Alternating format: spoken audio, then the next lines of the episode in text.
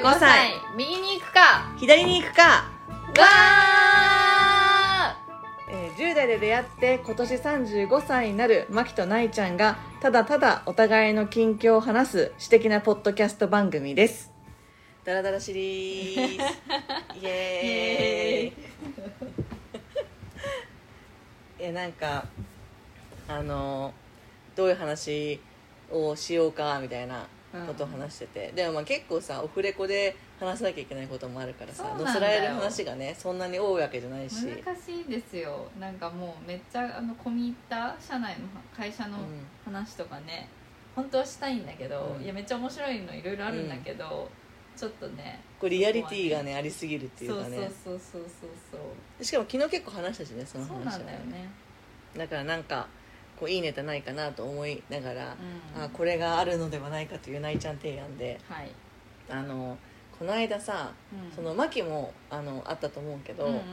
あの私たちってまた不思議な関係性があって、うんうん私が、えっと大学1年生の時からずっと家庭教師をやってたんだよね。うん。で私が、まあ、その博士課程まで行ったってこともあって、うん。奇跡の10歳から18歳まで見られる一人の子っていう そんなことないじゃん普通はなんだけどそういう子がいて、でもう本当になんていうの家族ぐるみで仲がいいっていうかさ向こうのご家族はもちろん全員知ってるし家族の状況とかも知ってるし、お母さんも知ってるし、で妹みたいな感じなわけよ、私が留学する時には絶対あそその遊びに来たりとかしてて、で私があのなんていうの初の勤務地があの東京じゃないとこだった時も来たりとかしてて、本当妹みたいな感じなのね、ねね子だしね。あそうそうそうそうそう。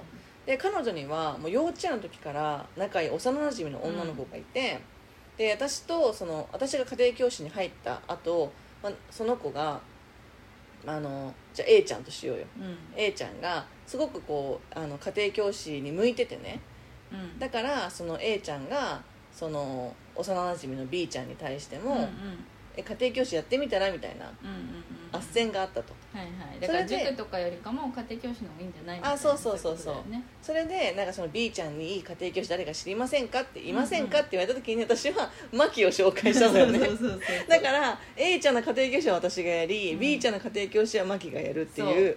で A ちゃんと B ちゃんは幼なじみでマキとナイちゃんは親友っていうそうそうそう。いう関係そういう関係で。で不思議な関係で。お互いね。そうそう。そうそうそうで家庭教師自体はマキはその大学とともにあの終わったんだけれども、ね。でもやっぱ家族ぐるみでね仲が良くてね。そうそうそう。ずーっと続いててそう大学その家庭教師の時もそうだし家庭教師あの終わってからも、あの例えばこう遊びのお家に行ったりとか、うんこう私が子供生まれて子供店に行ったりとか、ずっとこう続いてるっていう関係で。そなんなら家庭教師もさなんかこの前もその B ちゃんとね、会ってさいろいろ話してたんだけど、なんか確かに家庭教師はやってたけども、勉強教えてる時間よりかもその後のなんかこうただただお菓子とかを食べながら だべってる時間。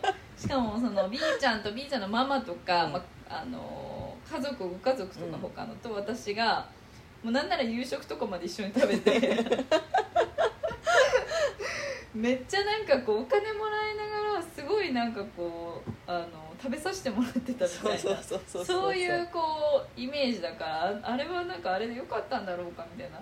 あと成り立つのかな家庭教師でって思う感じもあるんだけど、そう。でもなんか B ちゃんはすごい家庭教師の時のこともあの勉強教えてもらったみたいな記憶もちゃんとあったから、うんうんうん。あよかったと思って。だべってた記憶だけじゃなかった。そうそうそうそうそう。そうね。だって私なんてその A ちゃんの家庭教師してる間に2回、え2回留学？あ違う違ういえ？2回留学行ってるよ？かな？あじゃあ1回か、うん。そう中国に1年間留学留学に行ってていなかった時代とかあってそのは時は私の後輩うんはいはいがはい。いたのよ。同じ大学ででも高校も同じって子がいて、うんうんうん。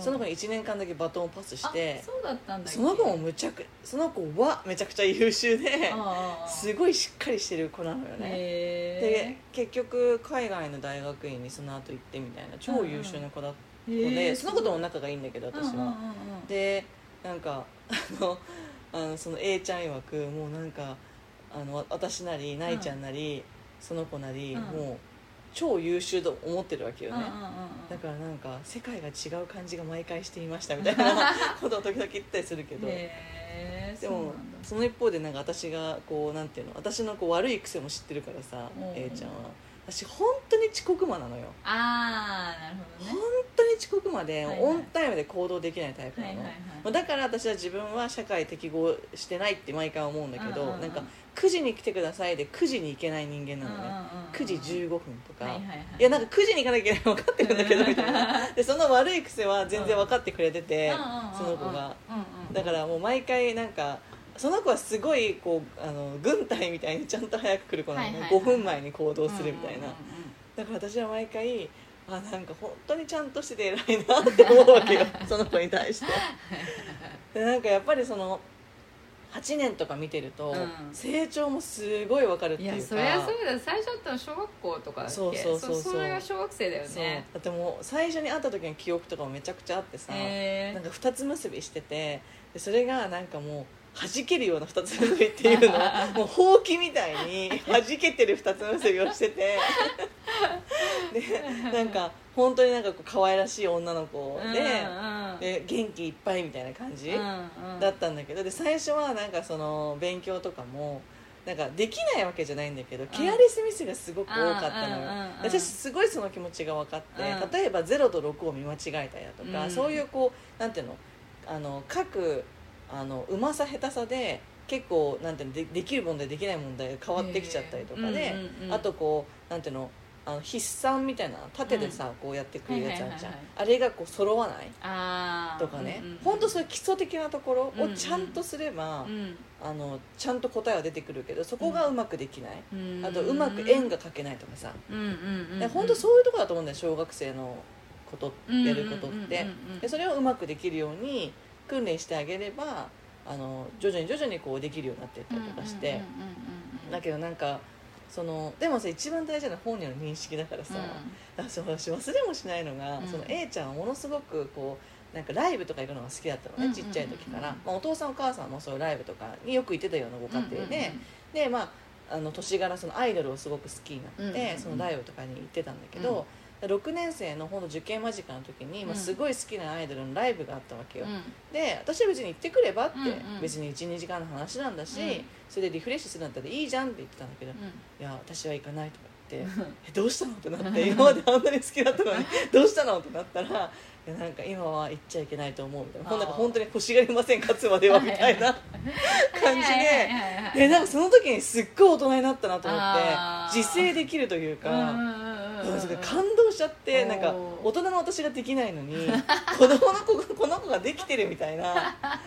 なんかすごいなと思ってさ。あーわかるわかる。そう。ちょっとこう変成長をねそうそうそう。なんか感じる。そう。でだ私自身がなんか小中高とそんなになんか超優等生って感じでもなかったわけよ、うんだからなんかその A ちゃん見るたびになんか頑張ってんなみたいな、はいはいはい単純に思っちゃうっていうか、うんうんうん。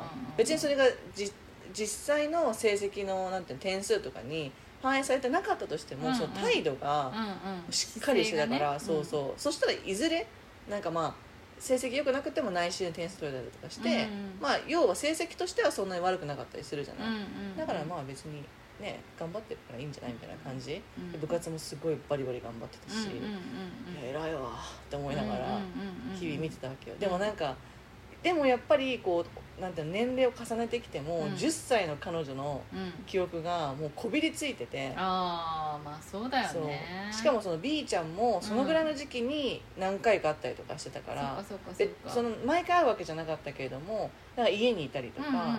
あとなんかそういうのでその B ちゃんのこともちっちゃい時からなんかこう覚えてるっていうかそうだね。弟さんとかもねそうだねそうだね。めっちゃ覚えてて。そうだね。だからなんかでこの間あふとしたタイミングでまあその家庭教師辞めてからもさっきみたいに家族ぐるみでうん。行ったりとか、私がそのなんていうのえっ、と東京じゃないところに勤務してた時にうん。2人で来たりとかもしてたから、うんうんうんなんとなく近況はしてたりとかしてたんだけど、なんかなんか久しぶりに会おうみたいになってさ、うん。それで会ったわけよ。うん。そしたらさ今年27になるっていうわけ。やば怖くない？だって10早っ歳で知り合った子が27になるんだよ。すごい。それは自分も老けますわって思ったけど そう。だって自分が彼女に会った時の年齢を彼女は優に超え超てえたね。18歳の時に知り合ってるから私が。ね。だからもへーわけがわかんないね。びっくりしちゃって。でなんかその27歳なりの悩みっていうかさ例えばなんかこうなんていうの？あの結婚とかどうなるんだろうとかねね。漠然としたそういう悩みとか、はいはいはい。した方がした方がいいってわけじゃないけどなんかしようと思ってるのって聞いてもいやあんまりリアリティがないみたいなうん。話とかをしたりとかしてね、うん。でも恋愛はしたいって思ってたりとかあったりとも、うん。だからなんかそういうのを聞いてなんかこう懐かしい気持ちになったっていうかう、ん。私もそんな時代あったっけかみたいな、はいはいはいはい。27歳ってことは今から7 8年前？8年前。78年前かな？そうだね。何してた？27歳。えまず何年？2014 2014年？うん。1314じゃん。あそうか。そもんか社会人私だったらえ22で社会人1年目だっけ？そうそうそう。2223で社会人1年。ちょっとあれだけど。222324252627だから6年目ぐらいじゃないの？だから5年目6 5年目年目6年目か、えそしたら2016とかじゃあない16か。1 5 6でしょ？うだと思う。いやその頃は私はあれだな。もう今あの東今と同じ東京で働いてて場所は東京。ん。でも結婚はしててでちょうどあれだよ。夫と一緒に住み始めるみたいな。で妊娠をこうし始めるみたいな。だよね。時。そうだから私すっごい明確にそれ覚えてるのよ。私だってあのアメリカにいたからあそうだよね。アメリカに行くか行かないかぐらいの時かな27だったら。うんそっかそっかそっか。28は確実に向こうに行ってうんうんうんうん2829は向こうだったから。うんうんうんうんそうそう。でその時の私電話もらってるから。そうだったっけ？そうそうそうそっか。そう確か。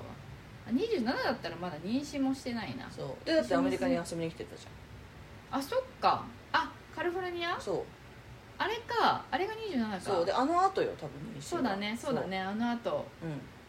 そうだそうだそうだ。そう。だからあのぐらいの時代よ。あれね。あははは。あだからは？あの時になんか悩んでたことをきっと彼女たちも同同じように悩んでるのかなと思ったりとかしてしかもさ聞いてびっくりしたのがさ、今こう話題のこうワードとしてミレニアム世代とか、うん。Z 世代とかあるじゃん、私と彼女たち同じ世代に含まれるっていうことがこの間判明して。だからきっと悩み事も同じだろうって過程で。まあねまあね。まあまあいつの時代でもある程度変わらないところとかもあるしね。そうそうそうそうね。人によってみたいなところもあるしね。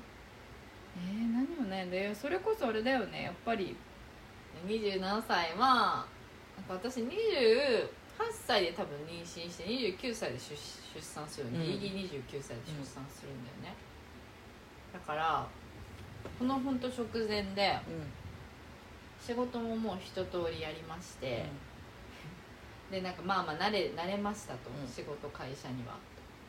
でこっからあのプライベートのをいかにやりたいことを実現するか、それこそ子供を産むかというところもう結婚はしてたからその時で、うん。子供をだからもう30までには1人欲しいと思ってたからね、目標があったから。ノートに書いてたもんね。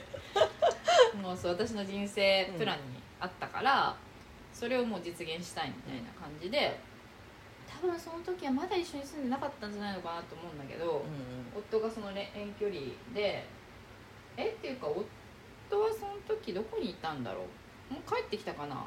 海外にいたけど帰ってきて帰でもってき遠距離で。て関西に関西の方で。そうでなんかその交渉に交渉を重ねて呼び呼んでくるみたいな感じだったよね。そうそうそうそうそうそう。でなんとかうまく一緒に進めるようになるっていうんだけどその先にはね。でも多分その時点ではまだはっきり決まってなかった。だからその辺がもうどうにかして交渉してあのまずこっちに来てと。東京に来てと、夫に関しては。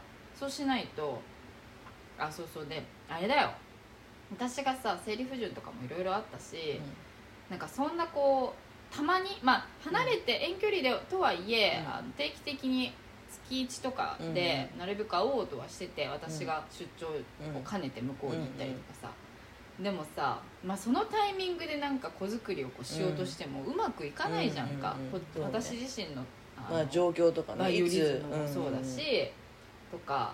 でやっぱりそういうのもあるから不安だから一緒に住み始めて落ち着いてあの子作りじゃないけれども、うん。ちゃんとやりたいと思って。うん。たから、まずこっちに来てみたいなそううん。その辺でもそれがいつ来るのかなとか、でも結構イライラしてたよねそれもそれでね。してたっけ？焦って焦ってる感じ、うん。うん焦ってるっていうかもうまあなんかそんな感じはあったかなまあそうだね。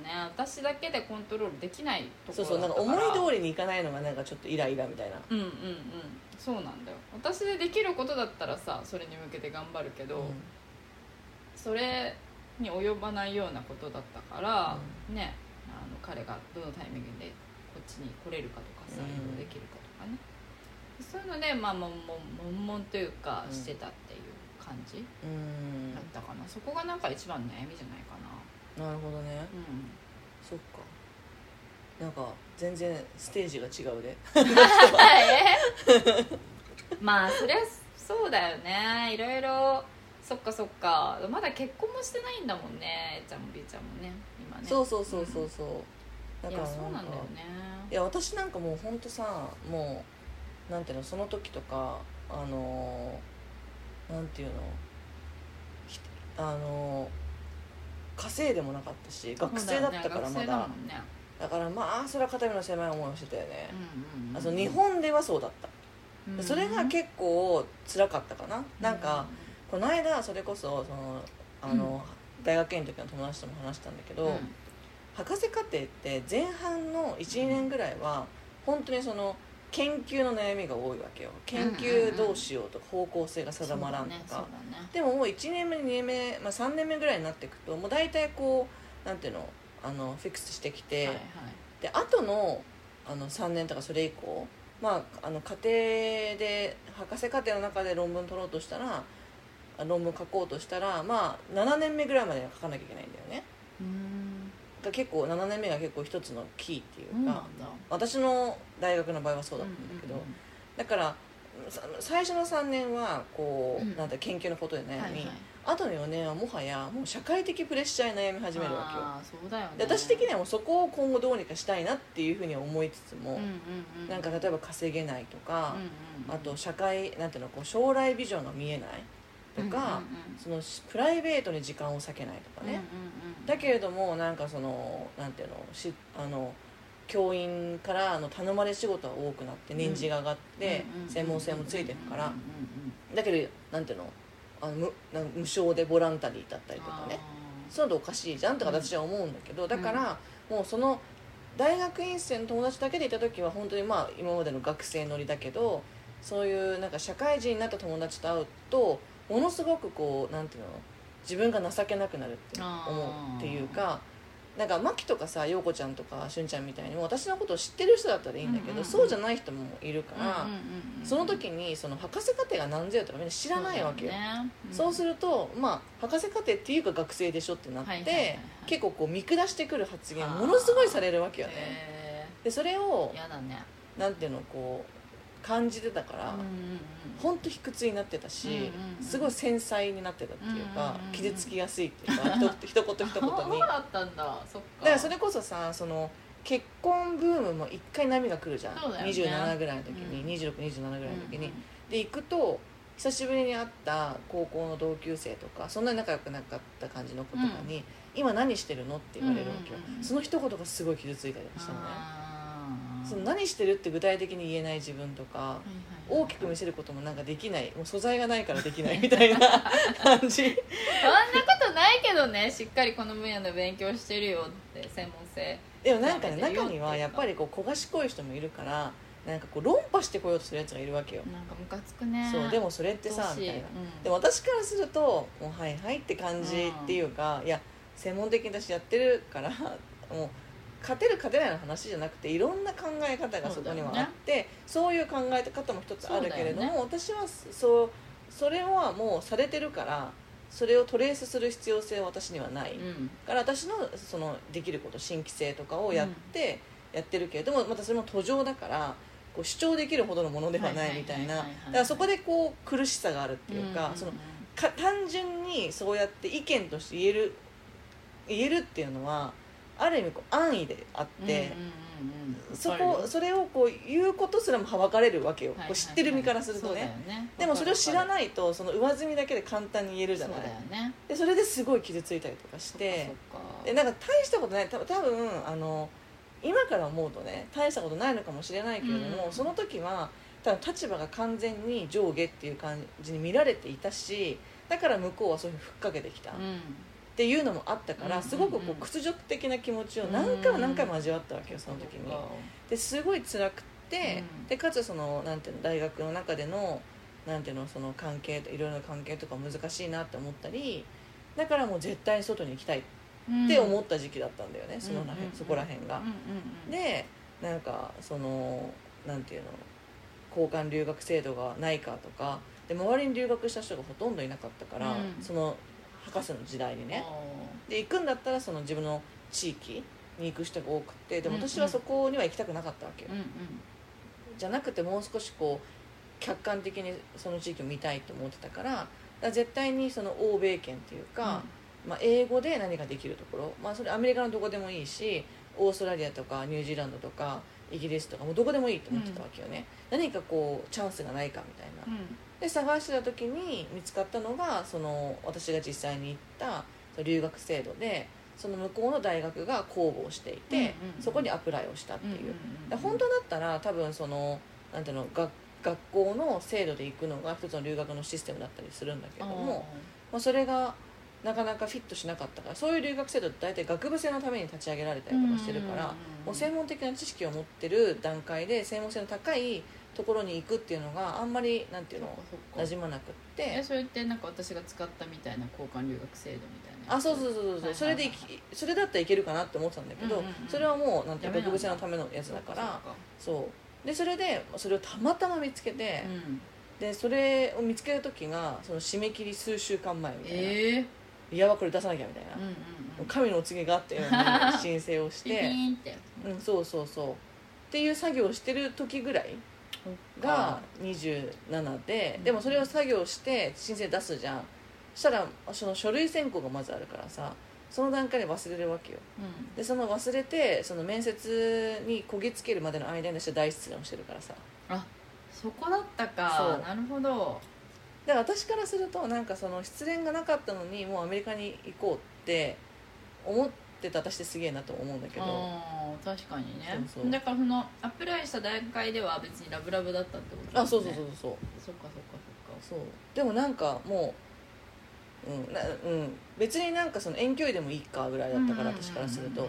遠距離じゃなきゃ遠距離は嫌だみたいな考えが毛頭になかったから。そこで平気だったっていうのもあるけど。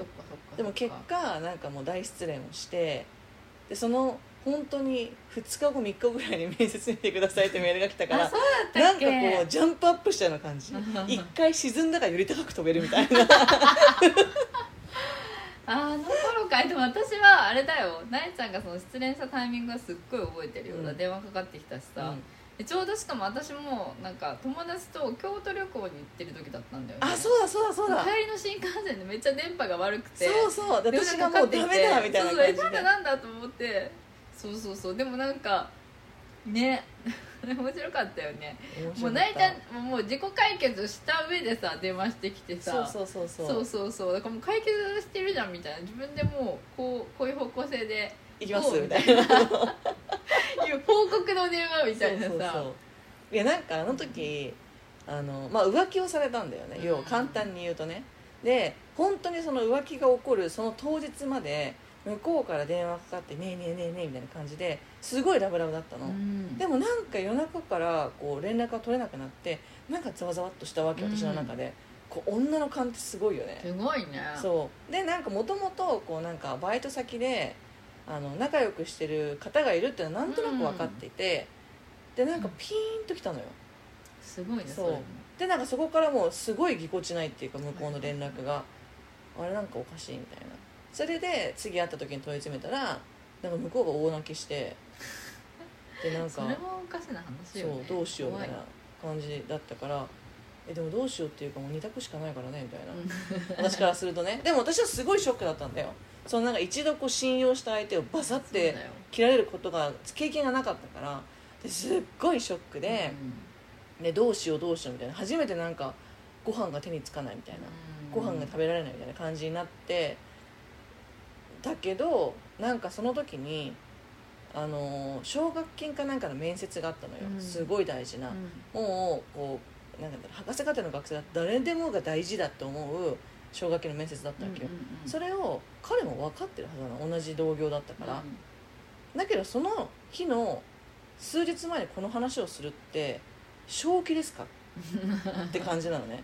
私が彼だったらうんそれが終わるまで待つっていうか,、うんだからそれをしなかったっていうことに対するこうイライラも逆に出てきてでその時になんか私が持ってる選択肢って3つだなと思って、3つっていうかその関係性の中で1つは私と付き合い続ける。うん。うんでもう1つは、えっと、向こうと付き合う。向こうがね、え？浮気相手の人と付き合う、で3つ目が両方とも付き合わないってことじゃん、はいはい彼の選択がある選択が、はいうん。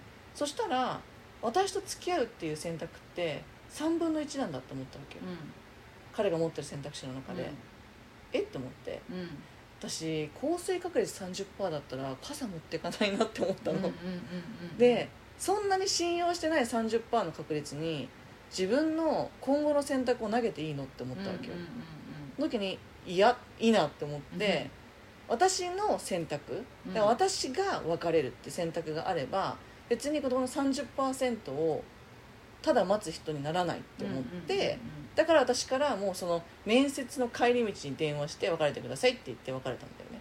あしかも面接終わった後にやったんだ。もうこれ無理だと思ったのこの面接が、もう全然やばかったわけよ。そっか。そうもうしどろもどろ頭もはもう回ってないみたいな感じで。へそう。でもそれに落ちたからあのーオファーが来たっていうのもあったからだからほんとジャンプアップですよ。そこのでも落ちたからそ向こうのアプライに通ったってそこは別に因果関係ない因果関係ないたまたまだけどっていうたまたまだけど、ことだよねそう。だから別にそのなんていうのもう一つの方受かってたら万々歳だったんだけどそうだよね。そうそうそうまあまあまあまあでもだからそれがあったら多分少し、まあ、これもあるしなって気持ちがあったかもしれないけどもうその留学のオファーの面接面接のオファーが来た時にはもうこれしかないみたいなっていう気持ちがより強くなるっていうか だからしこたま準備してってみたいな。さなんか想定問答みたいなのを作ってうんこれ言われたらこう答えるみたいな。とかをねすごい準備していけたからまあ受かったのかなっていそうまあ、ポジティブにね今解釈すると。ああそうそう。その頃かなんかもうでも遠い昔のことのようだな本当に。でもそれがまあね7年8年ぐらい前、前か。だからそうでも本当に本当に私ああのその27歳の時が転換点だったから人生の。やっぱりりあそこで留学に行けて私の人生大きく変わったそしっかそっかそうだね。なりちゃんとってみたらそうだね。うん。しかもそのなんていうのネーンバリューがネーンバリューだったからその大学の行く大学のね。だからなんか本当に社会の見る目って簡単だなっていうかうん。本当にブランド意識強いねっていううん。やってること変わんないのでこっちは。うんうん。ちょっとこう肩書きが変わっただけでまあ違う。うん。親もしっかりね。うん。親は多分安心したっていうのはあると思うからうん。別にそれを悪くは言わないけれどもうんうん。社会の見方が変わる。本当に。そっだかそれをさあの経験してるから社会ってなんか不義理だなというかはいはい。なんかね軽薄だなとは思いながらね。うんうんうん。だからもうそういう気持ちも強いからこうその時っていうかその前後で態度が変わらなかった人とかは大事にしようって思うし、一気に連絡が増えた人とかはうん。絶対に嫌だって思うし、そういう一つの基準ができたっていうこともまあ良かったのかなって思ったりはするけど、でもやっぱり最初の就職地とかその留学に行ってたってことがやっぱ一番大きかったし。そっかそうそうそうそうそう。よかったねじゃあ。本当その履歴書だと1行なんだけど、うん。多分それがもうシャイニングの1行だったから。そうそう。いうふうになんかまあ書類上とかで見てもそのなんだよね。1行があるかないかで多分同じことやってても見られ方が変わるから。箔がつくというかね。だからまあそれをねうまくこっちは利用しなきゃいけないけど、でも一方でそれでしか見てこない人たちはちゃんとこうブロックしなきゃいけないからそこのこう判断基準とかはねしなきゃいけないけど。でもいずれにせよへー27歳は結構激動の。そっか。え私その時なえちゃんなんかそんなになんかこうさっき言ってたみたいにこう惨めな気持ちになるとかさ、そこまでさそんなにあのなってると思ってなかった気がするんだけど私サポートできてたかな。なんだろうね。いやだから別に、あのふ普通に普通通りにやってたよね。そうマキと会ってる時は何にも感じなかったから。そうだよね。そう。しかもそのなんかその悩みもうん。共有できるわけじゃないじゃん、そっか。その悩み自体が。やっぱり大学院の子たちとかで会うと、まあ、社会の鬱憤みたいなのは吐き出す場みたいになってたから、そこでは言ってたのかな分かんない。でもあんまり人に言わなかったかもね。嫌な気持ちになるみたいなのはね、まあ、時々。でも確かにチラチラはなんか聞いうん。聞いてた気もするけど、うん。そうそう。まあ確かにその振り返ってみてああの時ってすごいこうなんか自分が皮肉になってたなとかさうん。卑屈になってたなとかってこうある意味こう振り返りの中でさあの気づあのそう整整理することとかもあるからね。あるあるある。うん。でもなんか私の中その時では分かんないんだよね。そうあれが結構こうなんだろう今までその普通に大学まで行って、まあ、修士ぐらいまで出た時ぐらいうんまでには感じなかった感情だったから、あー。なんかまあ良くも悪くも家庭環境もすごく良かったし、うんうん。恵まれた環境で育っていわゆるこうなんていうの優秀路線みたいなのをたどってきていて。失敗したことないみたいな、ね、そうそうそう、まあ、別にちやほやされたわけではないけど、うん。そこまで。別に学校内でものすごい優秀だったってわけでもなかったから、うん。だけど、まあ、なんとなくまあまあなんていうの比較するといいみたいなところにずっといてそんななんかこうバカにされるみたいな、うん。まあバカにしてないのかもしれないけそどね。でもなんかこうマウンティングされてる感じがすごいうん。してそれを実感として感じたのはやっぱり博士になってから。だからやっぱりどこかで社会の中でその博士課程の学生っていうのが評価されてないっていうのもあるだろうし別に評価してくれって言ってるわけじゃないんだけれども、それその努力はしてるはずなのになんかまあ学生みたいなこう大学生の延長みたいな感じで捉えられていることがなんとなくねそそうじゃないの。でもセミプロだから博士課程の学生なんて、で研究者の卵って言った方が正しいのに、なぜか日本だと学部生の延長で捉えられていて、そこに対するこう違和感とかがあったりとかね、あったね。だから社会と戦ってたわ。戦ってたか。27歳本当に。でもなんかもう留学した後は吹っ切れだけどね。うんなんかちゃんとそれをプロとして扱ってくれる環境に2年ぐらいいたから、うんもうその感情で来てたし。やっぱその何海外ではったアメリカとかでは全然違ったわけ。その博士課程に対するあ違うよねやっぱり。なんか博士課程はもうその教員側だからどっちかっていううん。とだからあの向こうの学生はあの給料もらえてるし博士課程で。あそうなんだ。そうそうそう。でティーチングアシスタントみたいなのに入って、もうなんていうの授業のサポートを完全にする人たちでだからなんか日本だと1コマ授業を取った大学で1コマ行くだけじゃん、うん。でもアメリカって1コマ取ったら週に2コマあるわけ。ようん。でも 1, コマが60分とか45分とかうんうん結構短いんだよね、でその2コマの間になんか午後18時ぐらいから集まる会があってそこでリーディングアサイメントをこう読解していくみたいなうん。会が設けられるの、うん。それはなんていうの？一般的に大講義の話ね。うんうんうん。またそのなんていうの？あの研究会っぽいゼミっぽいうん。授業はそれはそれでまた別にあるんだけど、うん。大講義を履修するってなったら一コマ履修するってなったら3日間潰れるの。うん。だからその2日の、えー、と先生の講義とその間のサブゼミみたいな感じを持たれてそのサブゼミを全部リードするのが博士課程の学生なんだ。よね。だから本当にあの100人とか取ったら5人ぐらいの博士課程の学生がそれぞれのチームを作ってそこでその学生を見るみたいな。うん。えなゆちゃんもそういうことしたの？あ私はしない。私は学生として行ってないから。あそっか私は研究員としてそこに雇用されたってだけだから。あでも向こうでもしなゆちゃんが博士課程をするならそういうことをしてるあそうそうそうそうでその過程で博士課程の学生もそのなんていうの？専門性に必要なリーディングアサイメントを知るしどうやってこうティーチングをしていくかって方法を学ぶそっしかそっか。ちょっと練習みたいな練習みたいなそうそうそう。いいね。そう。っていうね。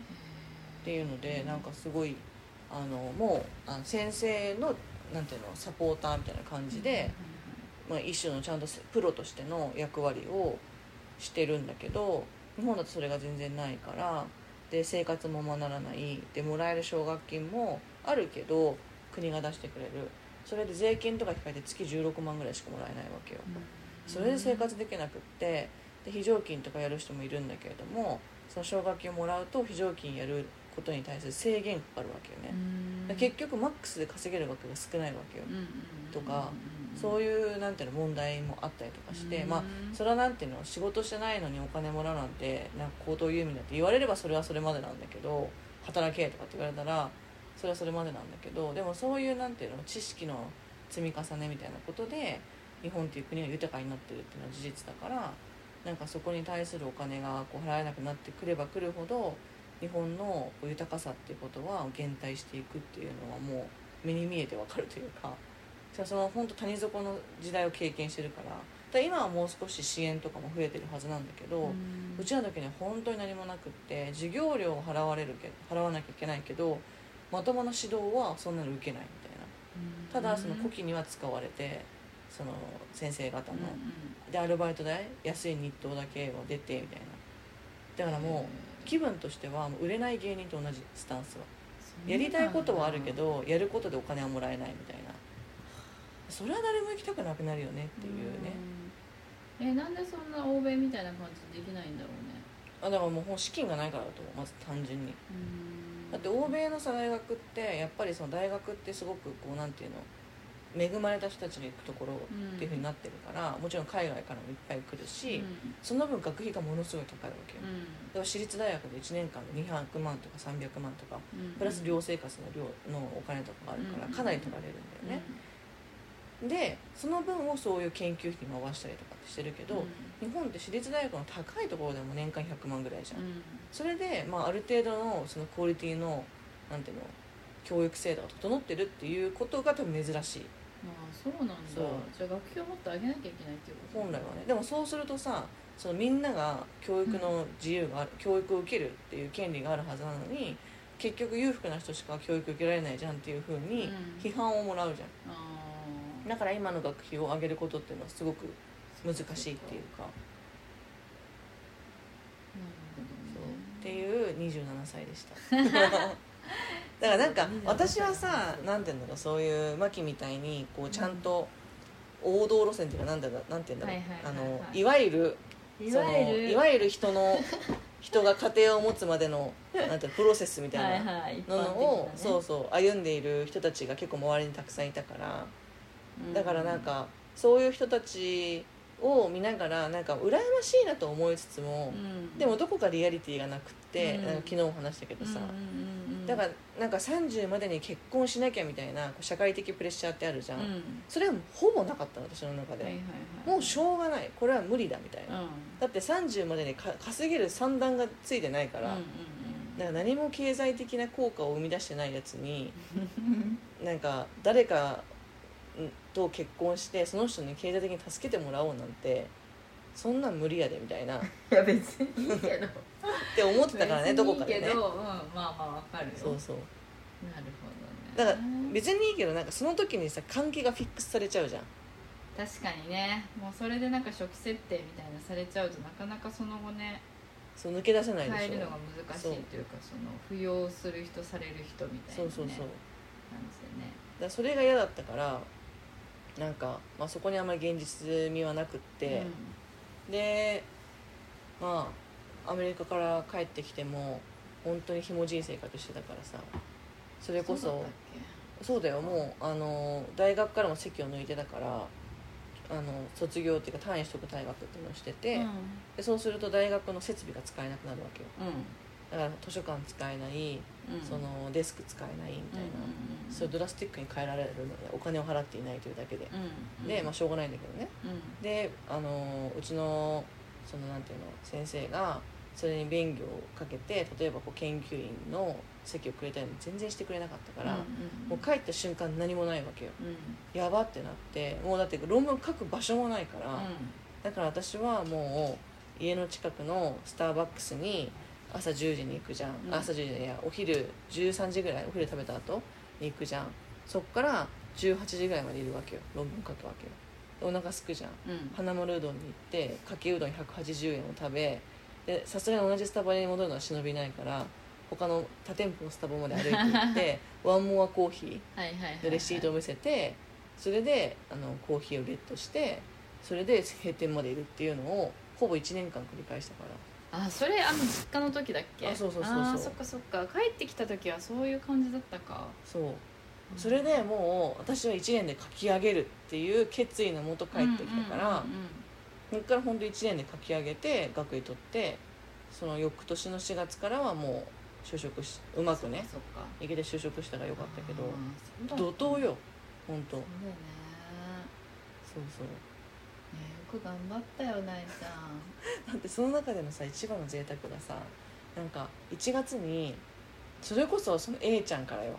うん「あの誕生日おめでとうございます」みたいな感じでスターバックスのカードみたいうん。なのが LINE で送られてくるじゃん、れるよねあれをもらったの、うん。うわーと思って、うん。それでそのいつも行ってたところではコーヒーしか頼んでなかったのよ、うん。その1月の時だけ自分の誕生日の時だけフラペチーノみたいな。えそれぐらいは頼めるでしょ別に普段から。いやでもでももう稼いでないから。そっかそっか。そう。怖いよ。その時は無給無収入ってこと？無収入無収入。でもまあそうなんていうのその非常勤でいくつか働けてはいたからうん月それなりに、まあ、10万ぐらいじゃないかな。そっかそっかそうだったんだ。は稼いでてかつそのあのアメリカの大学にいた時にはお給料もらえてたからその蓄え。だけどドルだったからさ、うんうん崩したくないなと思ってドル預金のまま持っていたりとかして今爆上がりしてるんだけど。そうそう。とかだったからなんか本当に自利品の生活だよね。うん。だからもう本当にその意味ではあの首都圏に実家があるから恵まれてはいたと思う、そうだよね、うん、そうじゃないと大変だもんそこはね別に家族にちょっと甘えてもよかったんじゃないの？まあ良かったのかもしれないけど。そんな別に毎日花丸うどん食べなくてもさ、だだからまあなんていうのお昼ご飯とかは家で食べてたから、うんうんうんそういう面では甘えてたよね、甘えてたとは思うよ。まあね、うん。家代もかからないしそうそうそうみたいなそうそうそう。そうまあね。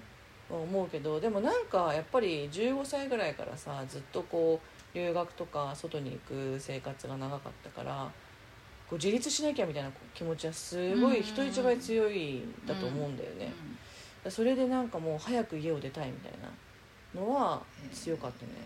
だから本当この1年勝負みた。いなでも11月ぐらいはちょっと無理かもって思ったけどね。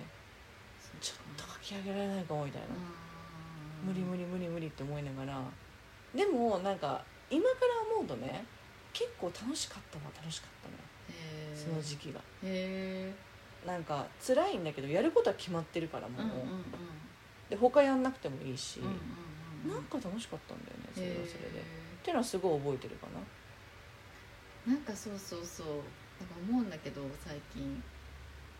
ねなんか振り返ってみるとあの時楽しかったとか、あの時こういう気持ちになってたなとかあの時すごい視野狭かったなとかって気づくのって本当後だよね。なんかその瞬間の気持ちとまたこう振り返ってもう少し客観的に冷静に見た時の気持ちってまた変わるなって思って、わかるわかる。そういう意味で振り返りって大事だよね。大事大事。いいね機会だった。わいい機会いい機会。27歳。今なんかこう闇の中にいるようなさ、うん。私多分そうだったから、うん。闇の中にいるような感じだけど、うん。その目の前で得られそうなチャンスみたいなのは確実に拾っていくっていうか、拾ってった先に多分展開があるから、うん。だからなんかねなんか大きく夢見ることも大事だけど、うん。じゃなくても地道にさ目の前の一個一個をやってたから今なんとなくあの時代良かったのかもって今思える将来になってるっていうかさ、うん。っていう感じはすごいするよね。すごいなんか日曜の教会みたいな話になった。え面白いじゃん。でもそういうのえこのシリーズできそうじゃない？いくつか。いくつか。27歳じゃん今日は、うん27歳の時何してた？あ中学生の時中学生の時何何を考えてた？ってちょっとその振り返ってみるみたいな。あいいねいいね、うん。ねこれシリーズ化いけそう。けそうだね。確かに中学生とか興味あるから知らないからさ中学生とか。さあそうだね。そうそう。確かにね大学で出会ってるからね。それ以前知らないからうん。いろいろお互いをさらによくにし 知れるかも。そうねそうね。じゃあそんな感じで。期待で交これは。互期待で。日曜のミサシリーズ。やっていきますか。はいじゃあ、えっと、今日はこの辺で、はい。えっと、感想だったりコメントがありましたらぜひ35右左アットマーク Gmail.com までお送りください。